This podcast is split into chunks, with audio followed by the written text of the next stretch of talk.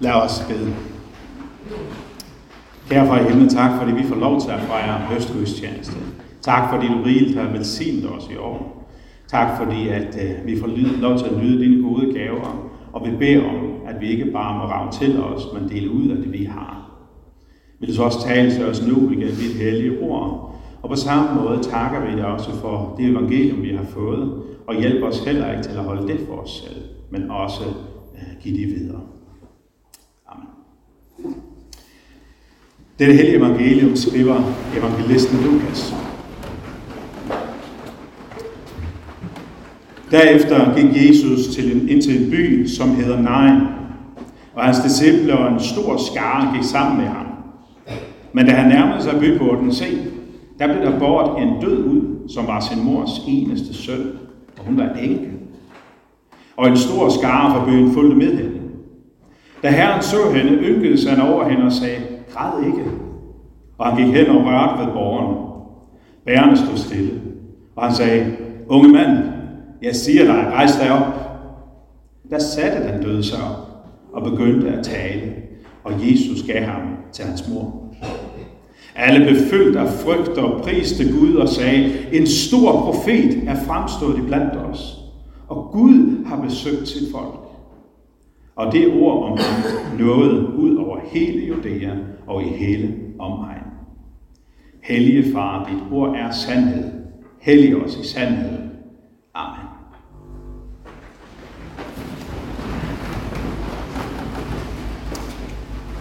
Jesus begiver sig fra Capernaum til Nain, som ligger en dagsrejse derfra. Øh, I vores tid vil det svare til en times kørsel, men dengang gik det lidt længere. Sammen med ham var hans disciple og en stor flok, som fulgte med. De kommer hen til byporten, og der møder de en anden folkemængde. Et begravelsesoptog. Det er været specielt det her. Her kommer der en glæd og spændt gruppe, som følger med Jesus. Og så rammer de ind i denne gruppe, som er alt andet end glade og spændte. De er præget af sorg og mismod. Vi får en lille smule baggrundsviden. Der i følget, tæt ved borgeren, går der den dødes mor. Og det er ikke første, den første gang, at ulykken har ramt hende. Udover at have mistet sin eneste søn, har hun også mistet sin mand. Herren ynkedes over hende. Jesus henvender sig direkte til den grædende kvinde. Græd ikke, siger han. Jeg ved ikke, hvordan kvinden har reageret. Måske bliver hun endnu mere ked af det og frustreret. Måske endda vred. Hvad bilder du dig ind? Jeg har mistet min eneste søn, og du vil ikke give mig lov til at sørge. Eller også, så har hun hørt om Jesus, og er nu sådan lidt forvirret, når han kommer til hende. Han er jo død, en søn. Men måske håber hun, at han vil gribe mirakuløst ind. Vi ved det ikke. Jesus bevæger sig hen til borgeren og rører ved han er ikke bange for at blive uren, sådan man blev, når man rørte ved døde mennesker. I stedet går han helt hen til den afdøde og siger, unge mand, jeg siger dig, rejs dig op. Jesus han er ikke den eneste i Bibelen, vi hører om, øh, som opvækker døde. I det nye testamente hører vi om to andre, om Peter og Paulus, og i det gamle testamente hører vi også om to, to profeter, Elias og Elisa. Præcis hvad der skete øh, ved, ved øh, dødopvækkelsen, som, som Paulus øh, er et redskab til, der ved vi ikke så meget, andet end at Gud opvækker Tykkers ved ham. Men de andre dødeopvækkelser, der får vi lidt flere detaljer. Peter og Elias og Elisa, når de opvækker de døde, så er der en helt bestemt ting, de gør. Nemlig beder. De beder Gud om at gribe ind. Det gør Jesus ikke. Han beder ikke. Han taler direkte til den døde. Og ved Jesu ord står han op. Da Gud skabte verden, der talte han verden frem. Guds ord skaber, hvad det siger. Da Jesus talte til den døde, talte han livet frem. Guds ord skaber, hvad det siger. Gud har besøgt sit folk. Hvad havde enken og hendes søn gjort for at fortjene det her møde? Dette mirakel. På denne tid, i Jesus samtid, der var man meget optaget af årsag og virkning, når det handler om lykke og ulykke i ens liv. For eksempel, hvis man var født med et invaliderende handicap, så må det enten være ham selv eller hans forældre, som har, har gjort sig skyldige, sådan at Gud har, har lavet ham ramme af den her plage. Når de nu ser den her kvinde, som både har mistet sin ægte mand og nu sin søn, der tænker de givetvis, hvad har hun gjort, så hun har fortjent den her ulykke? Måske ved de ikke lige præcis, hvad hun har gjort, men de tænker, et eller andet har hun gjort, som Gud har set. Men hvad så nu? Hvad så nu, når hun oplever et så stort mirakel? Det må være på grund af, at hun har gjort noget særligt. Har haft en særlig stærk tro. Eller hvad? Hvad har hun gjort for at fortjene den her noget? Vi lever i en kristen kultur i, i dag, som har været præget af, øh, af den kristne moral og det kristne evangelium op igennem 2000 år. Vi ved godt, at vi ikke har fortjent Guds nåde. Alligevel, hvis vi bare skraber en lille smule i overfladen, så er de fleste af os herlighedsteologer alligevel, når det kommer til stykket. Altså, vi har egentlig også den her tankegang. Hvis vi bliver ramt af en ulykke eller en svær sygdom, så begynder mange af os at tænke, og måske endda sige højt, hvad har jeg gjort for at fortjene det her? Hvorfor bliver jeg ramt af det her? Eller når det går den anden vej, så må vi have gjort noget rigtigt. Det oplever jeg faktisk ret meget i den teologiske verden, at, øh, at når man taler om kirkesucces, så måler man det i, i, øh, i hvor mange kommer der i kirke, hvor meget giver folk i kirke, hvor meget aktive er folk i kirken. Og da når man tænker over den her succes, som man betragter med det her store fremmøde, eller det store medlemskab, eller de store gavebidrag, så, så begynder man at, at tænke, vi har ramt det rigtige. Vi har været særligt indbydende. Vi har brugt de rette åndelige redskaber. Vi har bedt ekstra meget. Vi har gjort os fortjente til det her.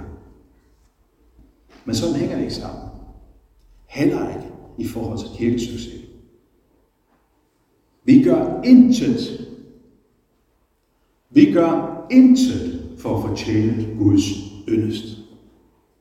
En stor, voksende og populær kirke behøver sikkert have noget som helst med fromhed at gøre. Det kan det godt. Det er jo ikke noget forkert i at have en stor kirke. Men det er det, der gør den succesfuld. Det kan vi bare se, hvis vi læser det i syv menighedsbreve i Johannes åbenbaring kapitel 2 og 3. Vi faktisk høre om de kirker, som ser mest succesfulde ud, at de er dem, der får allerstørst kritik. Hvor de, der får en kun ros, det er nogle små menigheder, som ser ud til ikke at have en masse ressourcer. Nej, hvad er det, som gør en kirke succesfuld? At den klynger sig til Jesus. At den klynger sig til Jesus. Men det her gælder også den enkelte. Når du oplever, at det virker, du får ros for din venlighed og gæstfrihed. Du erfarer, at mennesker betror dig øh, med ting, som fylder i deres liv. Du oplever at få lov til at føre ikke troende mennesker ind i en kristen sammenhæng. Alle de her ting, de er gode. De er rigtig gode. Men det bringer dig ikke en millimeter tættere til Guds nåde. Du gør igen til gengæld en hel del, som holder dig væk fra Gud. Som holder dig borte fra Gud. Også selvom du er venlig, gæstfri, åben, tillidsfuld. De her gode ting, som vi gør, de opvejer altså ikke det onde. Det gør det ikke. Selvom vi måske ofte tænker i de baner. Lad mig tage nogle eksempler. Øh, og Leila, du skal ikke føle alt for ramt. Du bliver vred på din mand, fordi han endnu engang ikke har tømt skraldespanden. Eller du skælder ud, fordi nu står brættet igen åbent, så det ikke er lukket ned. Hvad er det, der sker der? Den her vrede, så kommer, hvad er det? Det er faktisk synd. Men også på den anden side. Manden, der ikke får tømt skraldespanden, fordi han er uopmærksom. Eller ligeglad. Eller når man ikke kan slå brætten ned, fordi man tænker, det skal hun ikke, om jeg ikke have lov til at bestemme. Også der gemmer synden sig. Eller du har, du har ekstra meget at gøre godt med i den her måned, fordi at forretningen er gået rigtig godt. Eller børnene er flyttet hjemmefra, så bliver man altså ret rig, skulle jeg så sige. Eller du har vundet i lotto. Og det første, du tænker på, når alt det her gode rammer dig, så tænker du, det her, hvad kan jeg bruge det til? Hvad kan jeg købe? Hvad kan jeg gøre for ligesom at øh, forkæle mig ekstra meget? Du tænker først og fremmest på dig selv. Hvad du kan få ud af det. Hvad med dit næste? Hvad med dem, der ellers er der på dig? Men det kan også dreje sig om grove synder. Altså, du er grådig og rager til dig. Du bagtaler og spreder rygter. Du nyder det her med at høre til det sidste nye om ham der, eller hende der, og deler det videre. Føj. Føj dig. Hvad billeder du dig Du ser ned på mennesker, som er anderledes klædt end dig. Mennesker, som taler grimt, lugter. Mennesker, som ikke er sådan, som du synes, de burde være. Kære alle de her ting gør, at du har fortjent Guds straf. En evig fortabelse. En evig tilværelse væk fra Gud. Måske tænker du, at så alvorlige er de ting, altså ikke. Jeg har da ikke slået nogen ihjel. Jeg har ikke røvet en bank. Måske ikke efter menneskelig standard. Men i kristendommen vurderer vi ikke hinanden efter menneskelig standard. På dommedag bliver det ikke vurderet efter menneskelig standard. Der er det Guds standard, som gør sig gældende. Og det betyder absolut fuldkommen renhed. Absolut og fuldkommen hellighed. Absolut absolut syndfrihed til perfektion. Ingen egoisme. Ingen fordømmelse af andre. Ingen nedladende tanke. Det er standarden. Både for dig, for mig og for enken i nej. Men hvorfor bliver hun så mødt af Guds nåde? Hvorfor bliver hun mødt af Guds nåde, hvis ikke det er noget som helst ved hende, eller i hendes liv, som gør, at hun har fortjent det her med? Jo, det handler i udgangspunktet slet ikke om hende. Det handler ikke om hende. Det handler om Jesus. Da Herren så hende, ynkedes han over hende. Der begynder det. I Guds hjerte. Hun har ikke fortjent det men han gør hende fortjent til det. Hun er ikke bedre end andre mennesker, men Gud og Jesus gør hende god. Han viser noget. Han overhæng. Det græske ord, som bliver oversat til ynkedes, det forekommer tre gange i Lukas evangeliet. Den ene gang, det er her i fortællingen om enken og hendes søn ved dig. Og de to andre gange, det er ved to lignelser. Lignelsen om den barmhjertige samaritaner, kapitel 10, som I faktisk havde som, som evangelielæsning for ikke så lang tid siden. Og lignelsen om den fortabte søn i Lukas evangelie kapitel 5. Hvad gjorde den forslåede mand i vejgrøften der med samaritanerne? Hvad var det, han gjorde for at få samaritaneren til at hjælpe sig? Intet. Intet overhovedet. Det begyndte et andet sted. Samaritaneren så ham og fik medynk med ham. Så er der i teksten. Det samme ord, som Jesus derfor medynk med, eller øh, ynkede over øh, enden. Og det reddede ham, den her forslåede mand. Og ikke nok med, at samaritaneren hjalp ham op. Nej, han betalte hele prisen for den forslåedes helbredelse. Den forslåede gjorde ingenting. Samaritaneren gjorde alt. Og i lignelsen om den fortabte søn. Sønnen havde planer om at gøre sig fortjent til det. Han havde syndet groft imod sin far. Han havde nærmest ønsket sin far død, for at han kunne få del i arven, og det fik han. Faren gav ham det, som han havde fortjent, hvis han havde død. Altså det, det som, som han havde til gode, hvis nu faren døde. Han opførte sig helt absurd dårligt.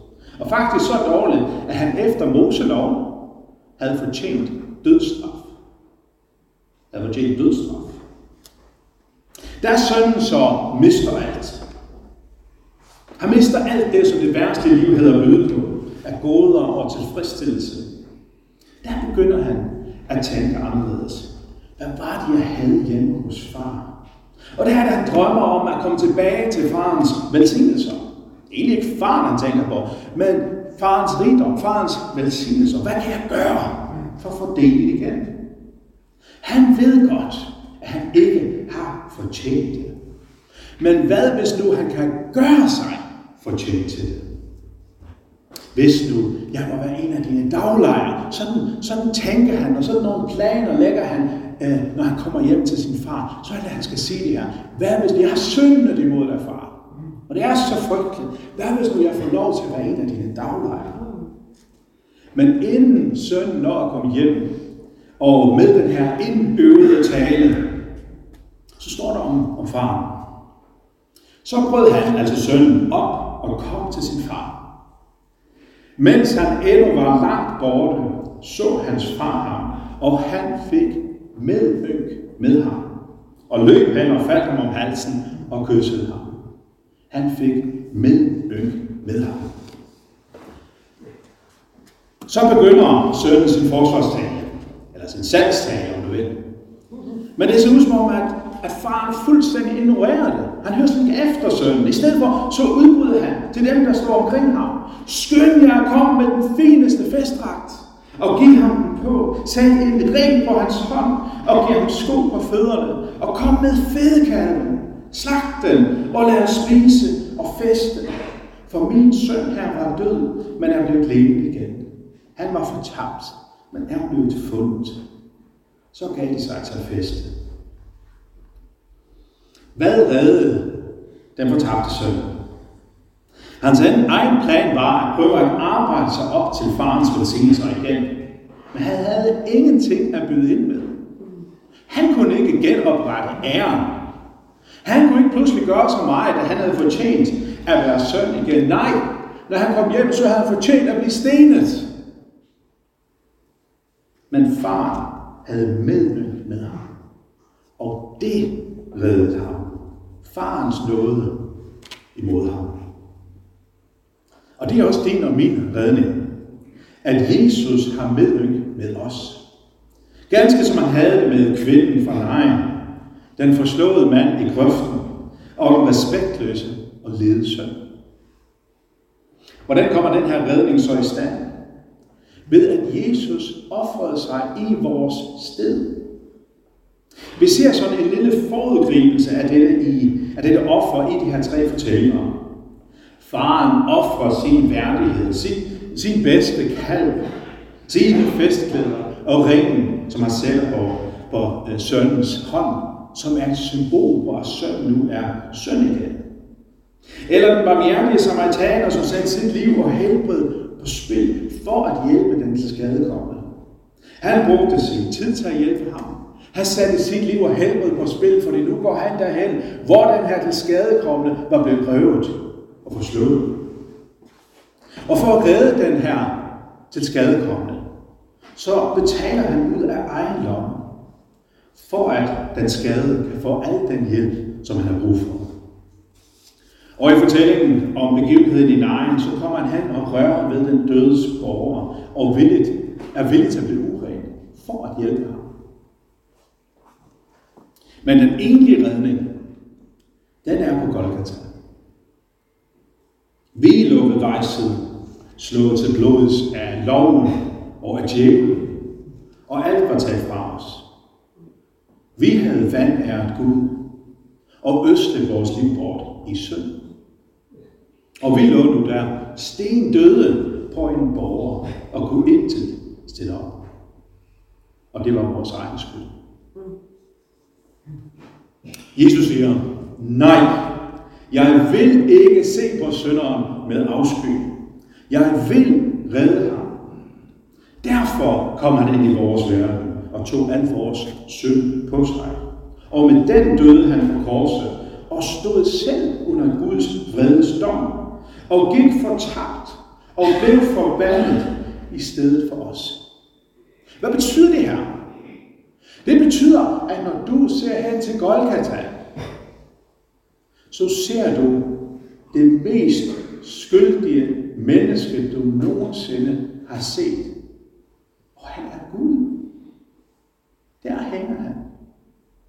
Gjort til synd for os. Der ser du ham, som har al den her sladderskyldige på sig. Han som hænger der som en, der har bagtalt, som har røvet, som har voldtaget, som har slået ihjel. Der hænger han som den værste forbryder. Ikke fordi han har gjort sig skyldig i det, men fordi han har taget den her skyld på sig. Fra dig og fra mig. Og på den tredje dag, så stod han op igen. Og nu er synden sonet. Gud havde forsonet verden med sig. Derfor kan du blive reddet. Derfor er der en plads til dig og mig i paradis. Du har ikke fortjent Guds nåde, men han rækker dig den alligevel, fordi han er medynk med dig, fordi han elsker dig, fordi hans drøm er at bruge evigheden sammen med dig. Lov og tak og evig ære være dig, på Gud, Fader, Søn og Helligånd. Du, som var, er og bliver en sand treenig Gud, høj lovet fra første begyndelse, nu og i al evighed.